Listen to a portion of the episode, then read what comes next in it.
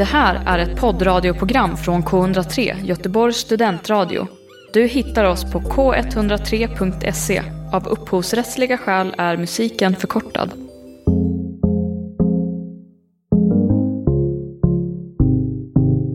Välkommen till Lustarnas trädgård, en podd på K103 Göteborgs studentradio med mig Amanda Ekström. Och mig Alva Rosengren.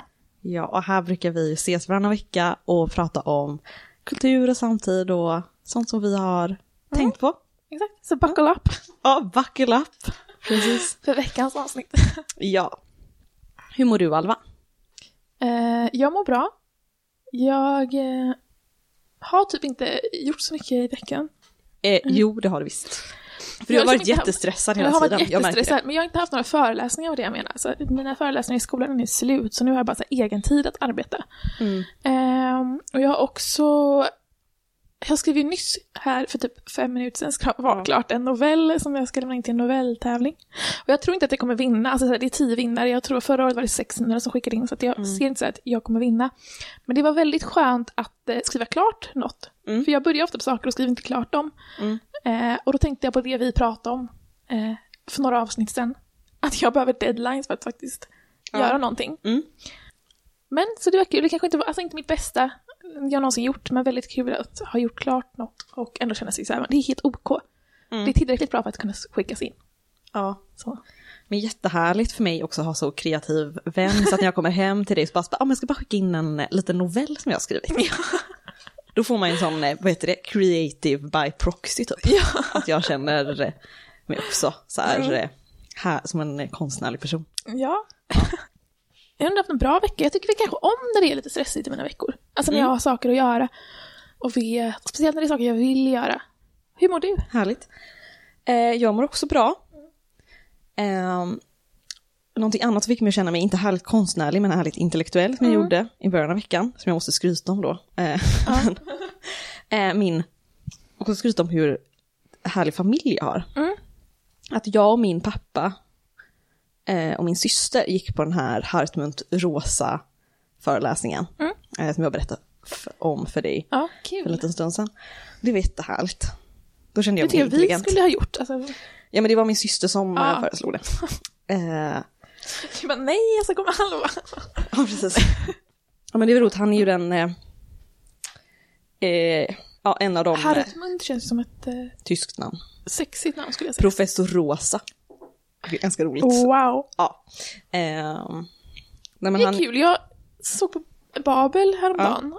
Och då var det ett avsnitt där det var en författare som heter Liksom Rosa. liksom Rosa, gud vad Ja. roligt. Ja. Med X. Nej, Nej. med K. Ja, men, Men det var också en pseudonym. Jaha. Men hon var finsk. Mm. Jag vet inte. Ja.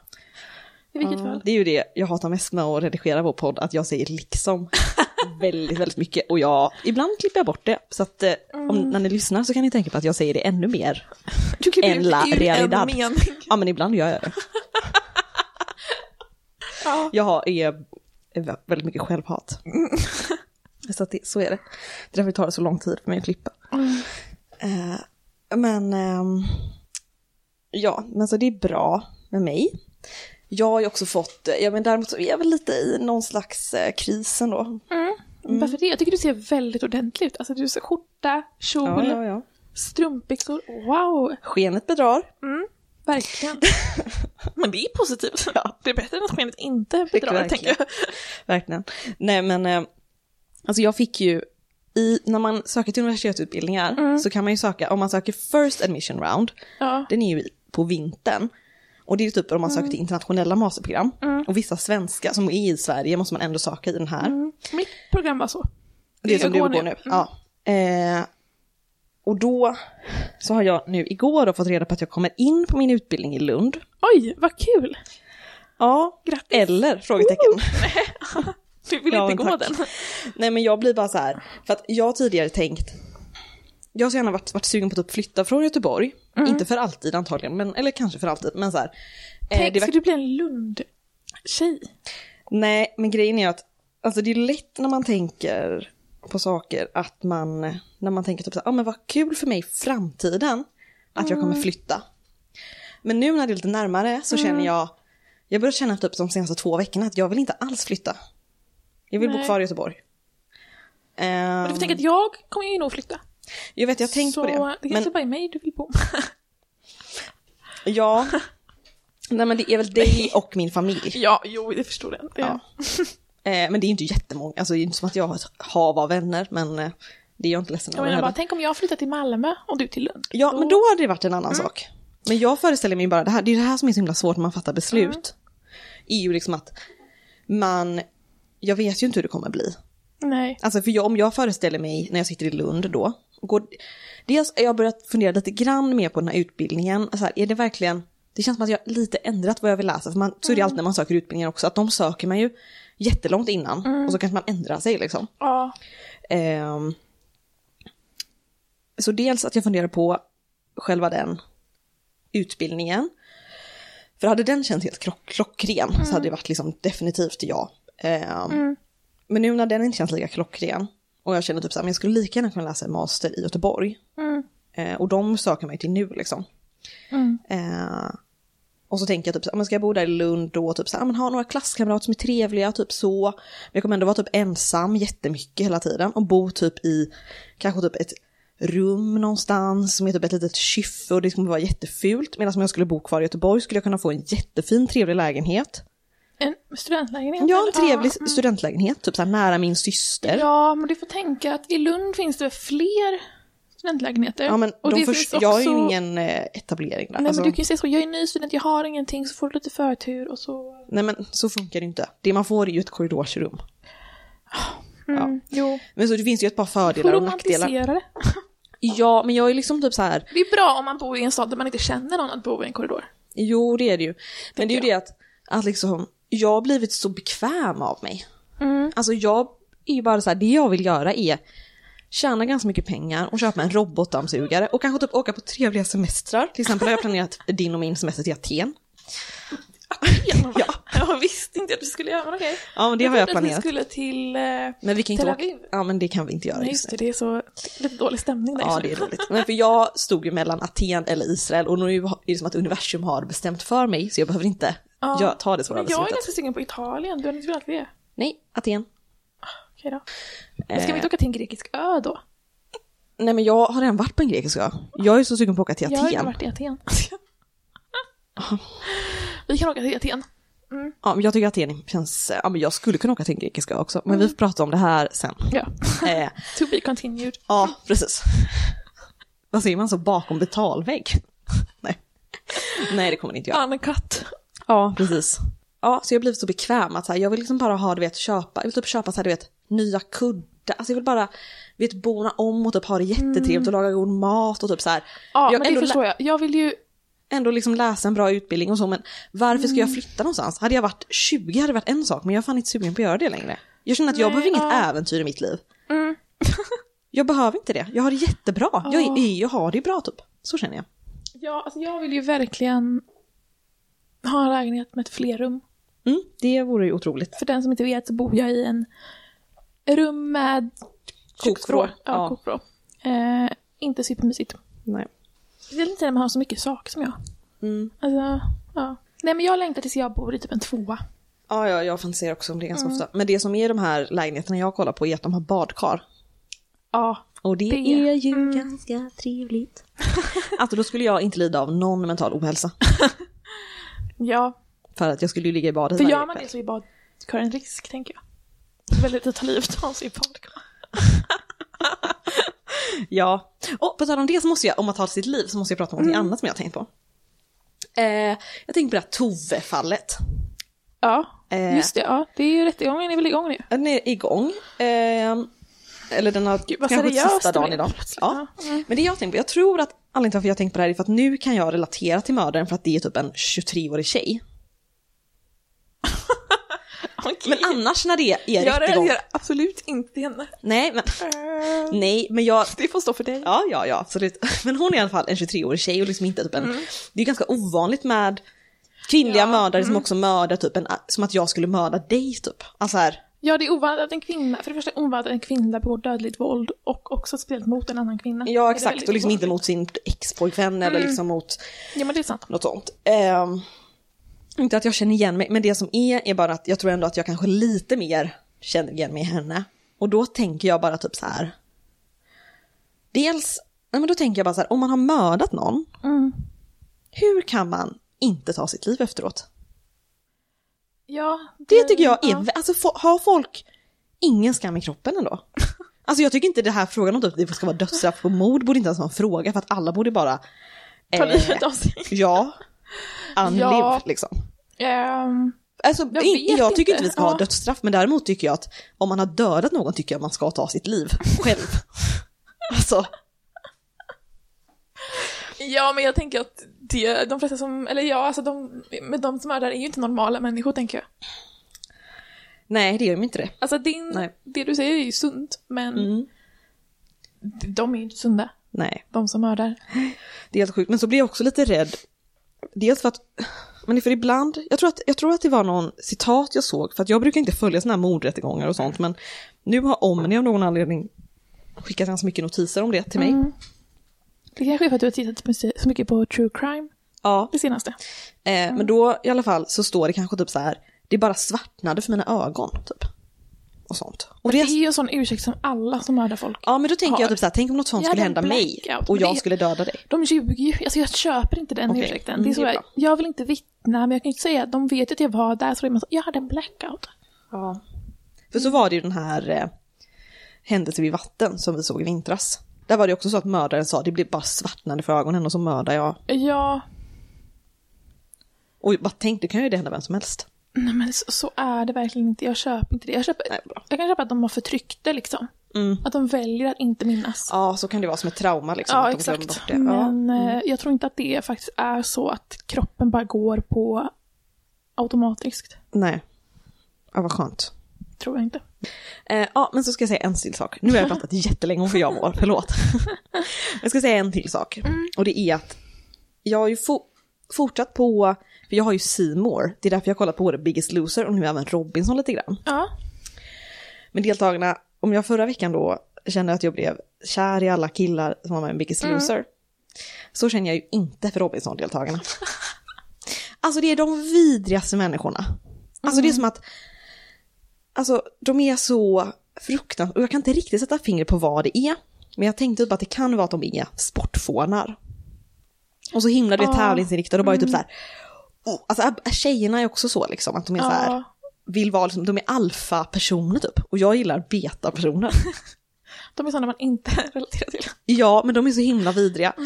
Och så är de också, de är typ så här, om det är en tjej till exempel, Mm. nu ska inte jag gå in jättemycket på att prata om Robinson-intriger, men vi har redan slutat kolla också så att jag ändå inte Mm. i tid. Men, men det är en tjej som är typ så här, jätteledsen att hon måste fatta ett jobbigt beslut, skicka in ut någon. Men jag bara så här, men varför sökte du till Robinson om, du, om du ville Mm. ha jobba ihop till en härlig semester istället i Sydostasien. Alltså så här, jag vet inte. Och plus att de är också rasister. Eh, ja men det är de Oj. faktiskt. För i första avsnittet Ja. så är det typ så här att man ska skicka ut någon, Får jag ta ett glas vin? Ja. Ja jag ställde in det i kylen. Nej men det kan jag inte göra. Alva har nu tänt eh, rosa ljus här. Det är väldigt eh, porrigt, vilket jag uppskattar. Ja, i vilket fall, fortsätt. Ja, nej, men De det- är rasister. ja men de är lite, de är faktiskt lite rasister. Okej, varför Eh, då? Ja men för att typ det var en tjej, ja men okej, man kan ju inte riktigt, ja det kan man ju inte veta.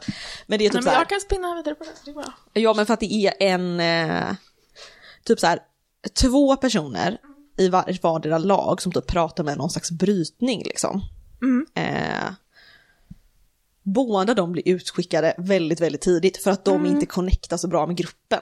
Och så alla andra är liksom superdupervita liksom. Det är liksom som att, det är också jättemånga som är från Göteborg, vilket jag tycker är, ja, inte jättekul. Och det känns som att de typ har satt dit så här halva Torslanda eller någonting. Alltså det är verkligen, jag skäms typ. Men, eh, ja.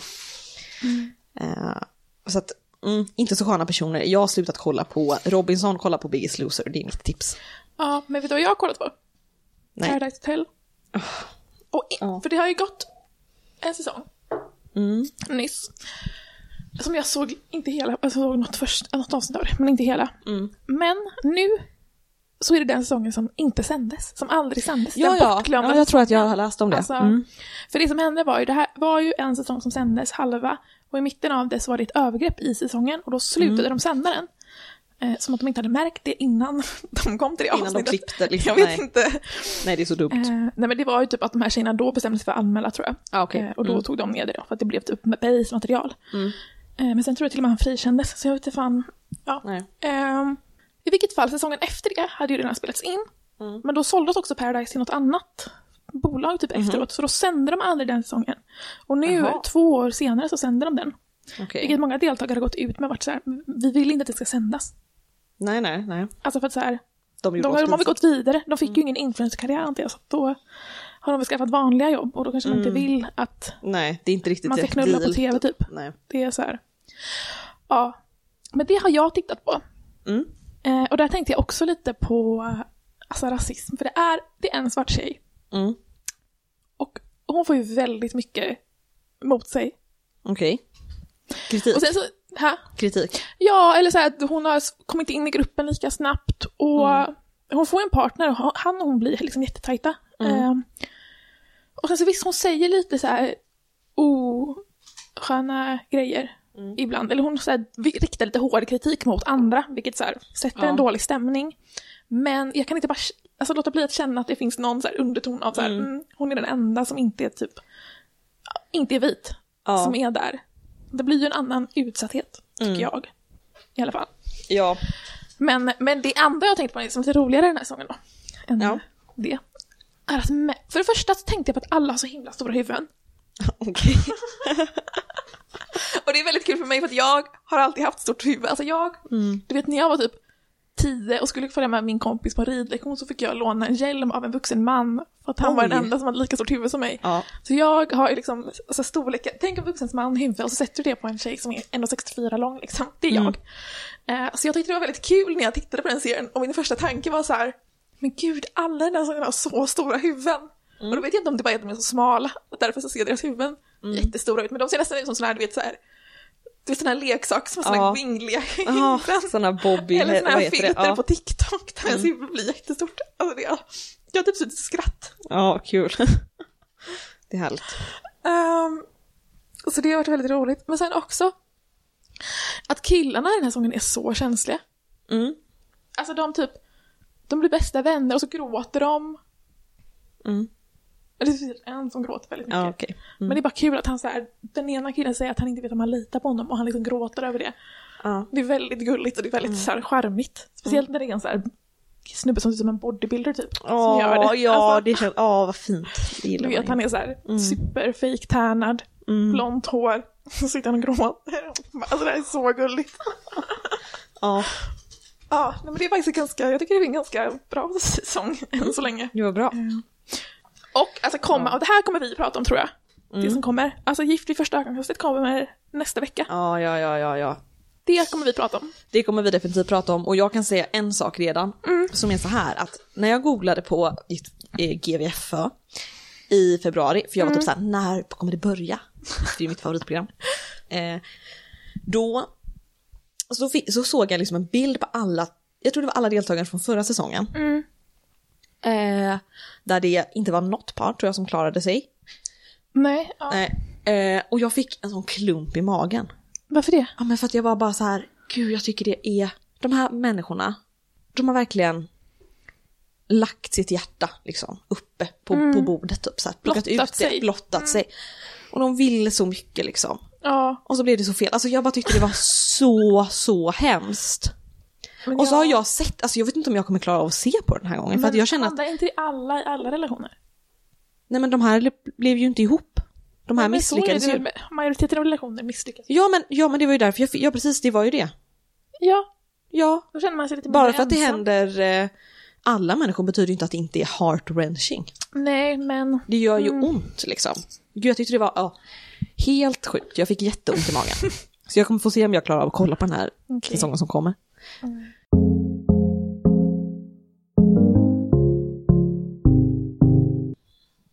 Men jag lyssnade på eh, En varg söker sin podd ja. eh, häromdagen. Eh, och idag. Men eh, eh, och så tyckte jag det var intressant. eh, det var förr, förra veckans avsnitt som heter Pappa, jag vill ha en italienare. Ja. Ehm, och då pratade Liv om typ skillnaden på, alltså för hon är ute och reser, det måste jag säga om Liv Strömquist. Att jag är så stolt över att vi har henne i vårt land. För att hon är typ en av Sveriges få intellektuella. Och jag tycker det är så himla, ja, men det är roligt när man följer Liv Strömquist på Instagram så är det alltid så här att det är typ olika bilder från typ när hon är i Litauen på en bokmässa, i Paris, i liksom Barcelona. Och jag är bara typ så här, Vilket Drömliv. ja, men jag är bara så här, hur många svenska författare tror du gör det? Ja. Nästan ingen. Och det är för att så här, visst hon är en nischgenre lite grann med med Ja. serieteckning. Men jag tycker, jag tycker det är supercoolt verkligen. Jag tycker det är så himla häftigt. Men då i alla fall när hon är i typ Frankrike. Så hon har ju skrivit den boken som hon blev mest känd för. I Sverige skrev hon typ 2009-2010 som heter Prince Charles känsla. Tror jag. Eh, och så har hon ju skrivit flera böcker men den som är, inte den senaste boken men kanske en som hon skrev typ 2020 eller någonting. Den heter Den rödaste rosen slår ut och det är de som hon pratar om här.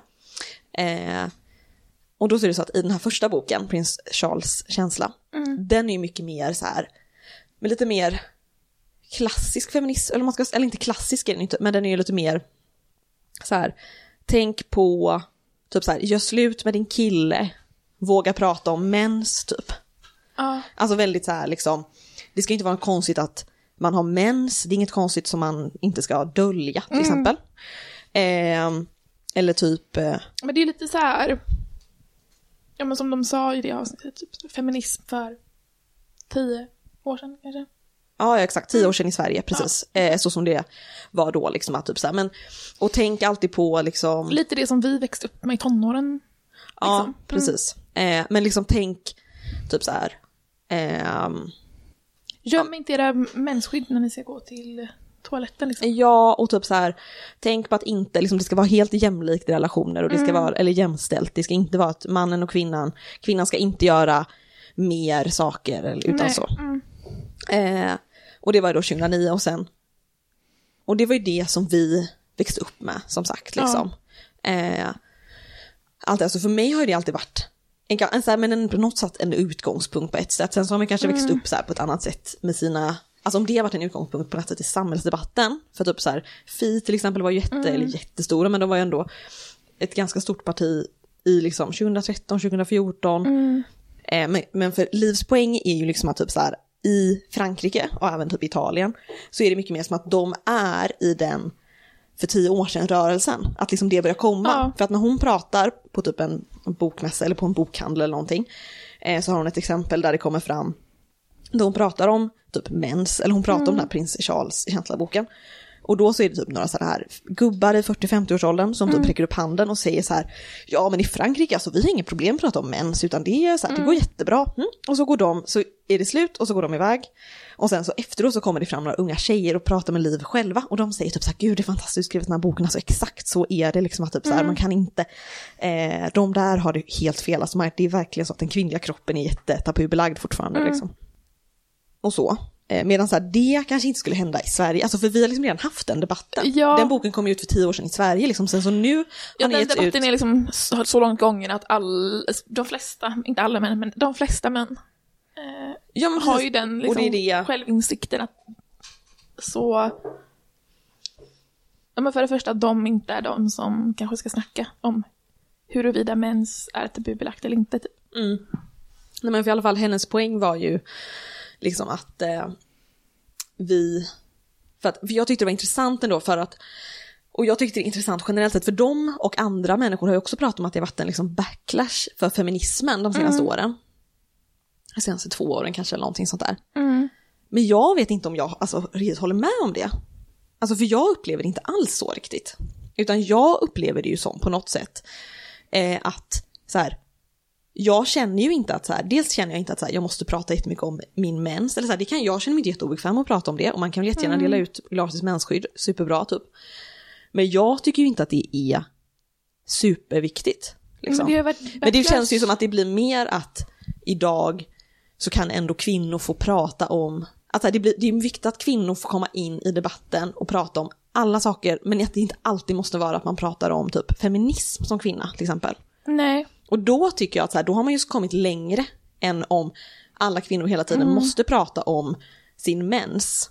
Till exempel. Men om man däremot som kvinna kan prata om något helt annat, som Ja, inte, inte men- nödvändigtvis något jättemanligt, Mm. men typ om någonting annat, så har man ju kommit längre liksom.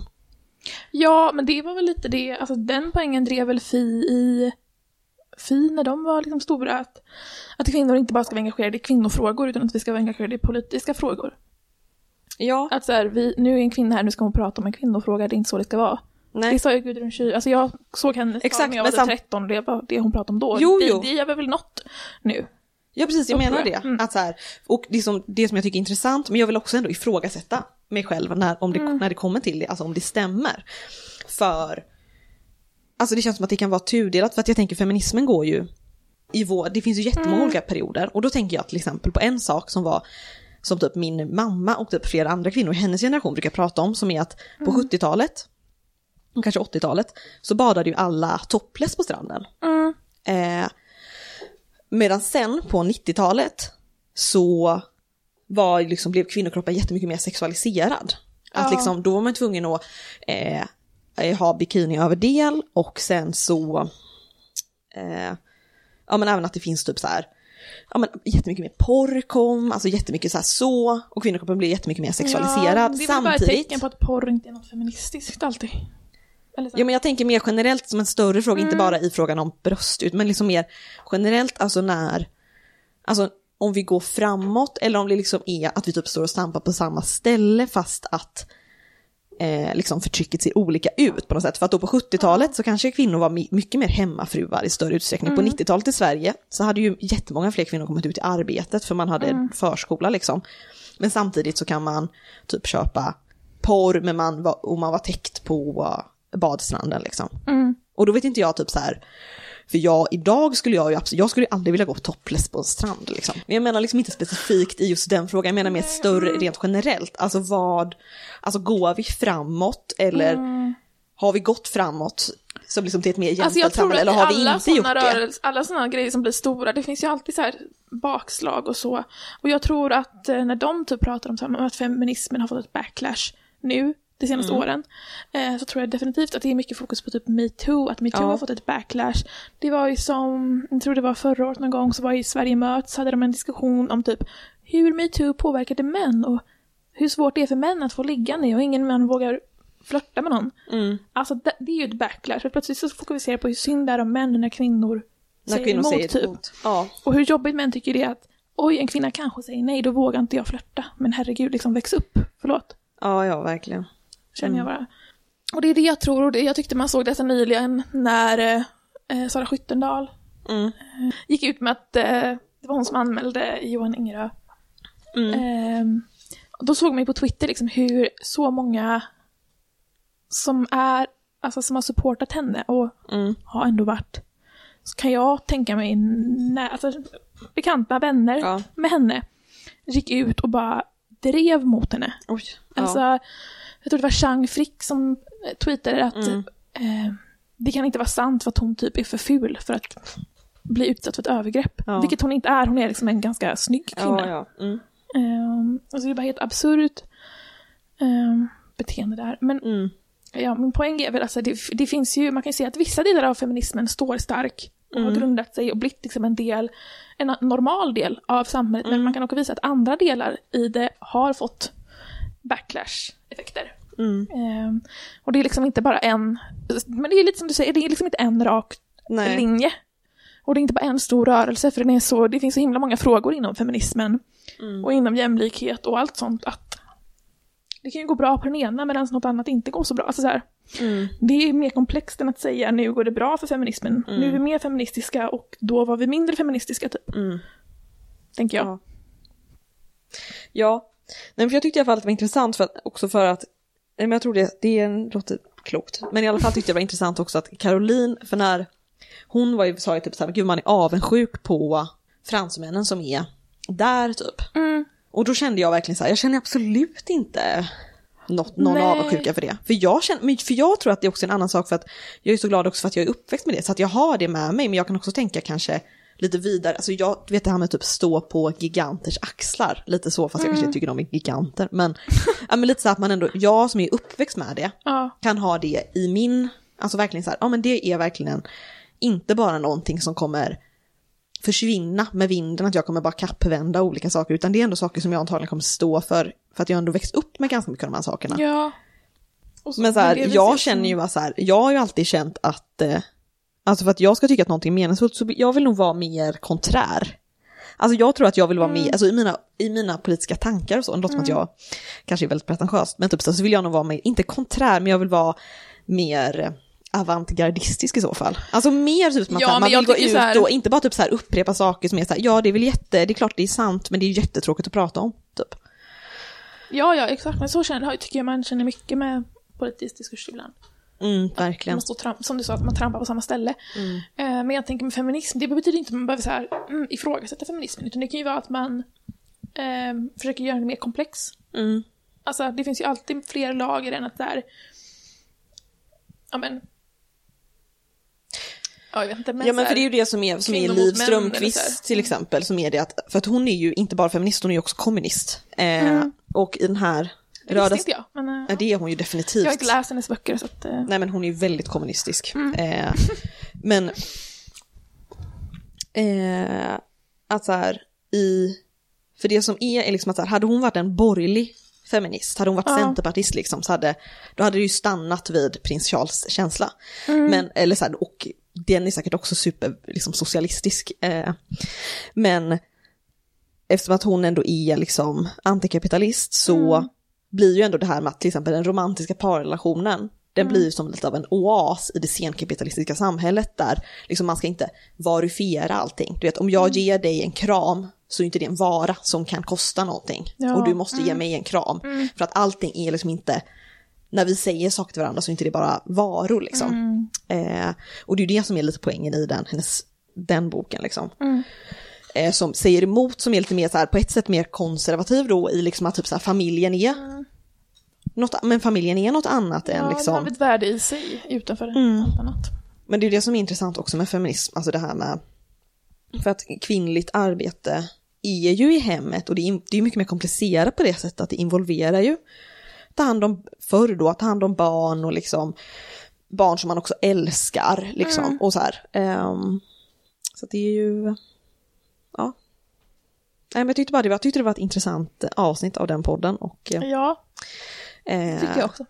Ja, men jag, jag tyckte ändå typ att så här, det var positivt på det sättet att man inte behöver se det som att Alltså allting är inte som en bara Ja, hur mycket feminism har vi på en skala från 0 till 100 liksom i procent utan att liksom det är en mycket mer helt annan diskurs liksom en så här att det är mycket mer komplicerat än bara typ Ja. nu har vi mycket feminism, mycket makt hos kvinnor versus att det är så binärt liksom utan att det är mycket mer komplicerat. Men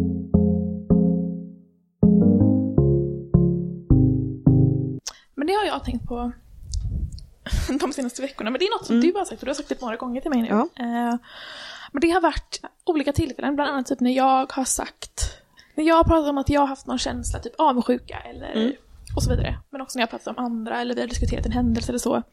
Så har du sagt det här, för du är så, du är så smart. Ja, Amanda. tack att det var positivt. Du bara, du, du, jag blev orolig att du skulle säga så här, du har sagt det här flera gånger och nu ska jag ha liksom intervention with dope Nej, där. jag ska prata om hur bra Ja, vad bra. Jag är så klok.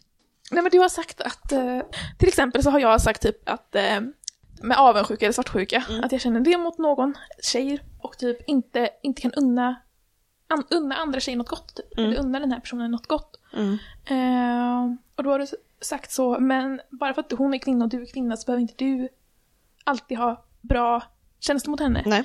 Och sagt, och det här tycker jag är så här, att så här, som kvinna måste man inte alltid ha bara bra känslor, man ska göra allt rätt. Eh, Man ska liksom vara så feministisk på rätt sätt Mm. och aldrig på något sätt göra något dåligt mot en annan kvinna. Eh, Medan män då tillåts vara avundsjuka mot varandra, Mm. tillåts tävla med varandra, tillåts kritisera varandra, ibland orättfärdigat. Eh, Men att kvinnor inte gör det. Och det tycker jag, Nej. det blir liksom feministiskt på ett sätt, även om det leder till, kanske till att det finns konflikter, fler konflikter mellan kvinnor, så är det feministiskt att säga att kvinnor får lov att känna alla sina känslor Mm. och får lov att ha känslor som kanske inte är rationella eller inte är rättfärdigare liksom. För att oavsett om en känsla är det eller inte så är det en känsla man känner. Mm. Det har jag tyckt det har varit väldigt befriande för mig de senaste veckorna att tänka på det. Vad bra. Mm. Nej men jag tycker, och jag tycker till exempel i, ja men för det kanske är en sak som har begränsat den feministiska debatten lite grann, att man inte ska kritisera Mm. andra feminister kanske, för då kanske det blir liksom att man inte utvecklas på samma dynamiska sätt kanske. Mm. Liksom.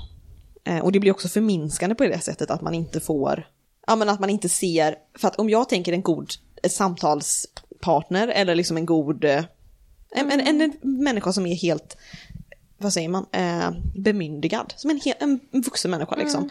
Då föreställer jag mig att den personen kan hantera och också förtjänar kritik av olika slag. Det är ju ett sätt att visa att man har respekt för den människan. Ja.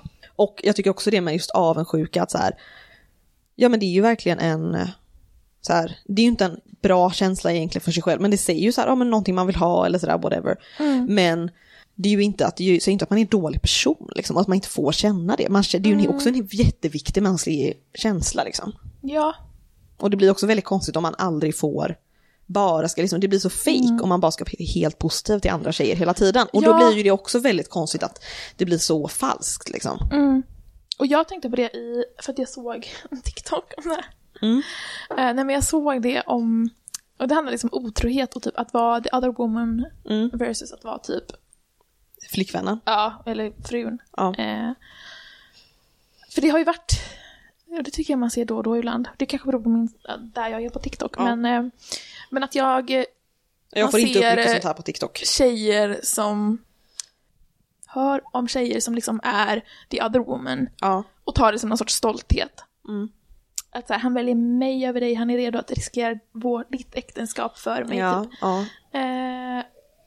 Då är liksom den nya taken då på TikTok är liksom Mm. hur, hur hamnade vi där det är mer man kan vara mer stolt över att vara the other woman än att vara frun med ett äktenskap. Mm. Och hus och liksom allting. Ja, exakt. Alltså här är man någon som har byggt upp ett liv, Mm. skaffat en relation, ägnat sig och liksom, alltså spenderat massa pengar och massa år förmodligen Mm. på det här. Eh, men det är mer, det är bättre att vara hon som eh, Han är hans han liksom, knullar med. Mm. Liksom grattis. Alltså det, Ja. Jag tycker men- i alla fall det, och jag tyckte det hängde ihop med det här att då, för jag tycker ofta man ser någonting om otro så här, men det, han var den som var otrogen, inte hon typ så här, Mm. bara, ja fast man har väl all rätt att vara rätt arg på den kvinnan som ja, ja absolut. har liksom legat med ens man. Ja, men för jag tänker, nu eventuellt är det här något som vi kommer behöva klippa bort. Men för jag tänker liksom att så här, den känslan man kan ha som the other woman, nu har jag aldrig varit det, men i den så tror jag ändå det ingår också någon slags hat mot den eh, frun eller flickvän för att man är typ så här, ja du tror att din man är så bra, eller du tror att eh, ditt liv är så bra, men jag vet om, jag vet om lögnen, jag vet om att du inte Ja. har, alltså så här, jag Ja. vet om liksom att så här, ditt liv är fake, jag vet om det.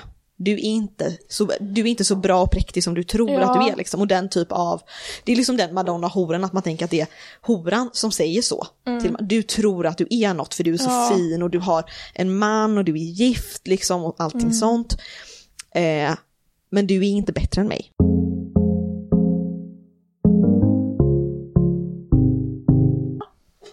Jag är väldigt inne på konspirationsteorier. Som vanligt. Som vanligt. Det är därför jag bara tänkte uppdatera lite grann. Ja. Eh, konsp- alltså uppdatering från konspirationsvärlden. Världen, liksom. Ja. Eh, men, men, just det här med min problematiska känsla som är det här, vad är sant och vad är inte sant? Att jag tycker det är så jobbigt att jag inte vet det. Mm, det tycker jag också. Mm. Typ när de här bilderna på Trump som blev arresterad. Ja, de var så Och jag roliga. köpte dem i typ Ja, de var några timmar. Det var det roligaste jag sett. Ja, det var jättekul. Mm. Eh, alltså man önskar att det var sant. Ja, jag var såhär wow, iconic. det känns nästan som att de är gjorda också i, men verkligen i Trumps eh, fördel, för de såg så himla härliga Ja. ut. Det var så kul. Ja, ja. ja. Men, men nu vet inte jag, det här kanske inte lämpas egentligen för någonting kort, men jag är så opåläst ändå. Men, ja, jag bara upp, ehm, upp, vad heter det? Öppna. Nej, inte upp, uppmärksamma Ja. eh, alla på en konspiration. Mm. Men som är så här, det var ju Kalla, jag uppmärksammar inte alla på det, det var ju Kalla fakta som gjorde det. Eh, Ja. Som har granskat eh, de här dokumenten från Ska du Sveriges... prata om folkutbytet nu? Ja. Nej men för jag tyckte det var så Du intressant. vet inte om det är sant. Nej, nej, nej. Det vet jag att det är intressant. Ja, tack så mycket. Jag var så mm, lite orolig för dig nu, Amanda. Nej, men för grejen är att det här är ju det att man inte... Jag har ju inte fattat det här om inte jag hade... Alltså jag har inte fattat grejen. För det blir som att Sverigedemokraterna liksom håller på och eh, luras liksom. Eh, Ja. För att de, i Kalla fakta då, så tog de ihop det här dokumentet från det här Sveriges ISK, tror jag det heter, om det heter, eller om det är Föreningen för Sveriges konservatism. Det är både något med ISK och så är det något med, ja. Men det var väl ett dokument som var skrivet för amerikanska företag för att Sverigedemokraterna vill Få pengar. ehm, hitta pengar, eller den Ja. här organisationen då med som har kopplingar till Sverigedemokraterna vill få investeringar från rika personer i USA. Ja, precis. Eh, och då i det här dokumentet så står det bland annat typ att så här, i Sverige, det här ska ju vara ett dokument som är internt då inom den här och som inte liksom var publicerat utan det var internt. Vilket SD eh, pressar väldigt mycket på. Att det var inte färdigt så. Eh, men i alla fall, men ja, även när man spånar så kanske man, ja jag vet inte. Ja. Måste Eh. Hejda sig lite. Ja, eh, men i alla fall så står det ju där att en elit i Sverige försöker att byta ut den svenska befolkningen mot typ en muslimsk befolkning tror jag.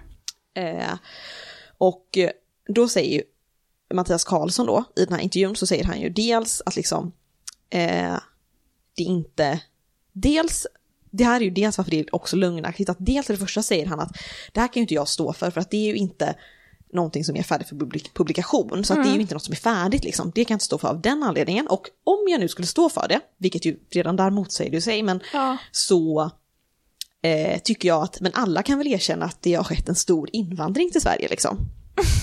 Okej, är ju ja. typ poängen. Eh, och, och det kan man, alltså, om man bara ser det så.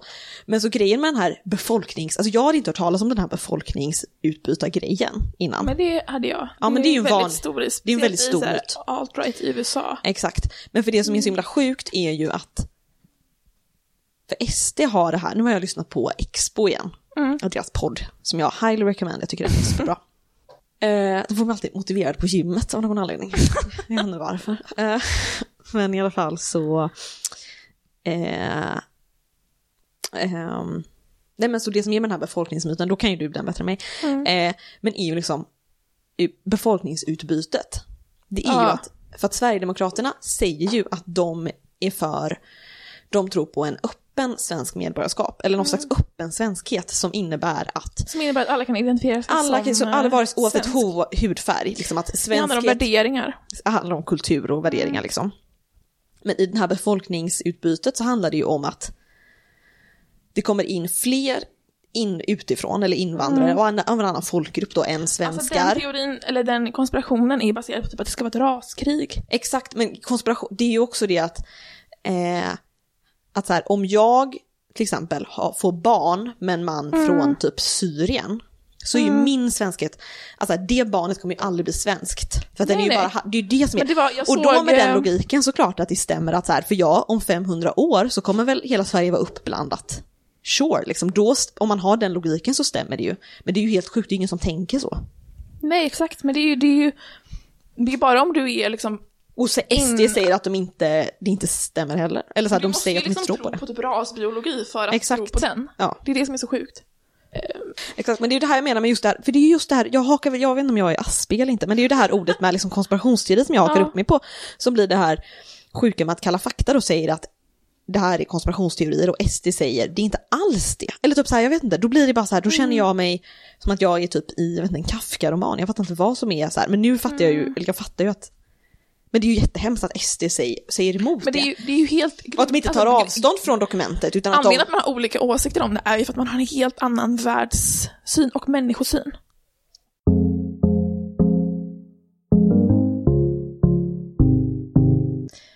Ska jag säga en sista lite rolig, rolig Ja, säg något Så att vi roligt. kanske får ett kul avslut. Slutar i dur. Eh, för jag har inte sagt något om fotboll ännu. Något om Fotboll, fotboll? Nej. Ja, Jan Andersson-grejen. Mm, Är det delvis. dur verkligen? Ja. inte bara. Men i veckan så har ju väldigt mycket om fotboll kommit ut. Ja. De den senaste tiden. Jag antar att det är någon fotbollsturnering som pågår. Jag har ingen koll. Eh, Allsvenskan, tror jag. Ja. jag har som sagt inte tittat på fotboll på tio år. Så det... Men jag ser mycket på Twitter Jag har nu. inte kollat på fotboll på eh, tusen år. Så, Eh, ja. nej men det jag har sett då. Först så kom faktiskt inte Jan Andersson utan först kom Zlatan och var i nyheterna. Mm. Eller nyheterna, han twittrade på Twitter. Han eh, sa ju i en intervju då att eh, Qatar fick 10 poäng av honom på Mm. allt. Eh, och ja, det måste man behöver kanske inte förklara så mycket varför det var lite konstigt. Ja. Eh, det, däremot tänkte jag på när jag såg honom att jag tänkte wow, han kan verkligen komma undan med att säga det här för att han är så snygg. Han har Eh, alltså Sveriges snyggaste dialekt. Alltså jag satt och bara mm, wow. ja, jag tror att det är snarare för att han kan komma undan med det för att han är king, inte för att han är så snygg. För att han är, väldigt, men även mig, jag som inte tittar på fotboll, jag som inte bryr mig, jag är också så, mm, okej då. ja men det är klart han är, han är ju king. Men han är ju Ja. inte, han är ju inte, jag tycker inte han är sådär jätte, jättesnygg ändå, fast han har ju Jo, men om sexig, man ser honom på, alltså han har sån aura. Sån han har ju en väldigt eh, sexig kropp. Ja, den, han satt vid ett bord i den här videon. Så det inte Mm, han har ju väldigt mycket tatueringar som jag tycker är otroligt. på. Jag är inte taggad på tatueringar på en. Men i vilket fall, sen så kom Zlatan, då ja. den här Janne Andersson-intervjun där han röt till mot Bojan. ja. Eh, och jag satt ju här och kände, gud jag förstår verkligen ingenting. Nationellt trauma tydligen. ja, men jag förstår ingenting för att jag, Men det är ju det, vi är ju hemska människor som inte den har koll på det enda här. anledningen till att jag vet vem Janne Andersson är för att han var med i Bäst i test för några veckor sedan. Mm, men nu Alltså- måste vi känna skam. Jo, eh, men, för jag kände också att det är något fel i Sveriges fotboll i och med att vi har så himla hemska personer tydligen. Eller inte hemska personer, men personer som inte liksom tänker ett Ja, steg före.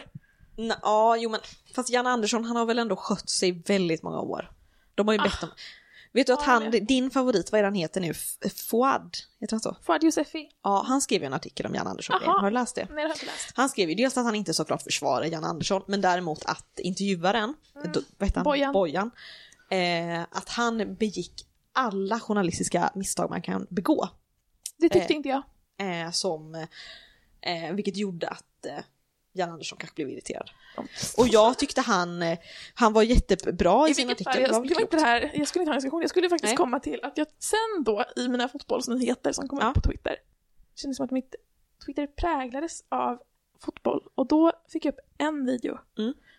på en person som jag tyckte var, det här är mer av vad Sveriges fotboll behöver. Jag tänkte Ja. visa det klippet för dig, var Amanda. Ja, okej, Jag tyckte det var så himla gulligt, jag var Ja. såhär, vilken underbar person.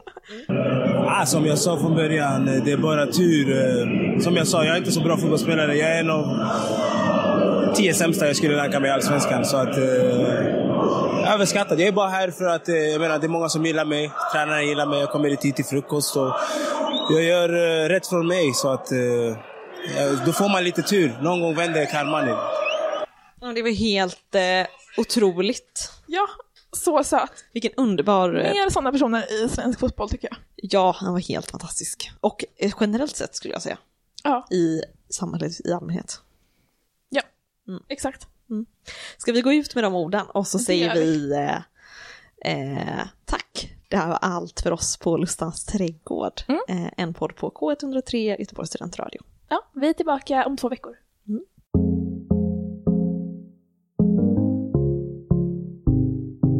Du har hört en poddradioversion av ett program från K103.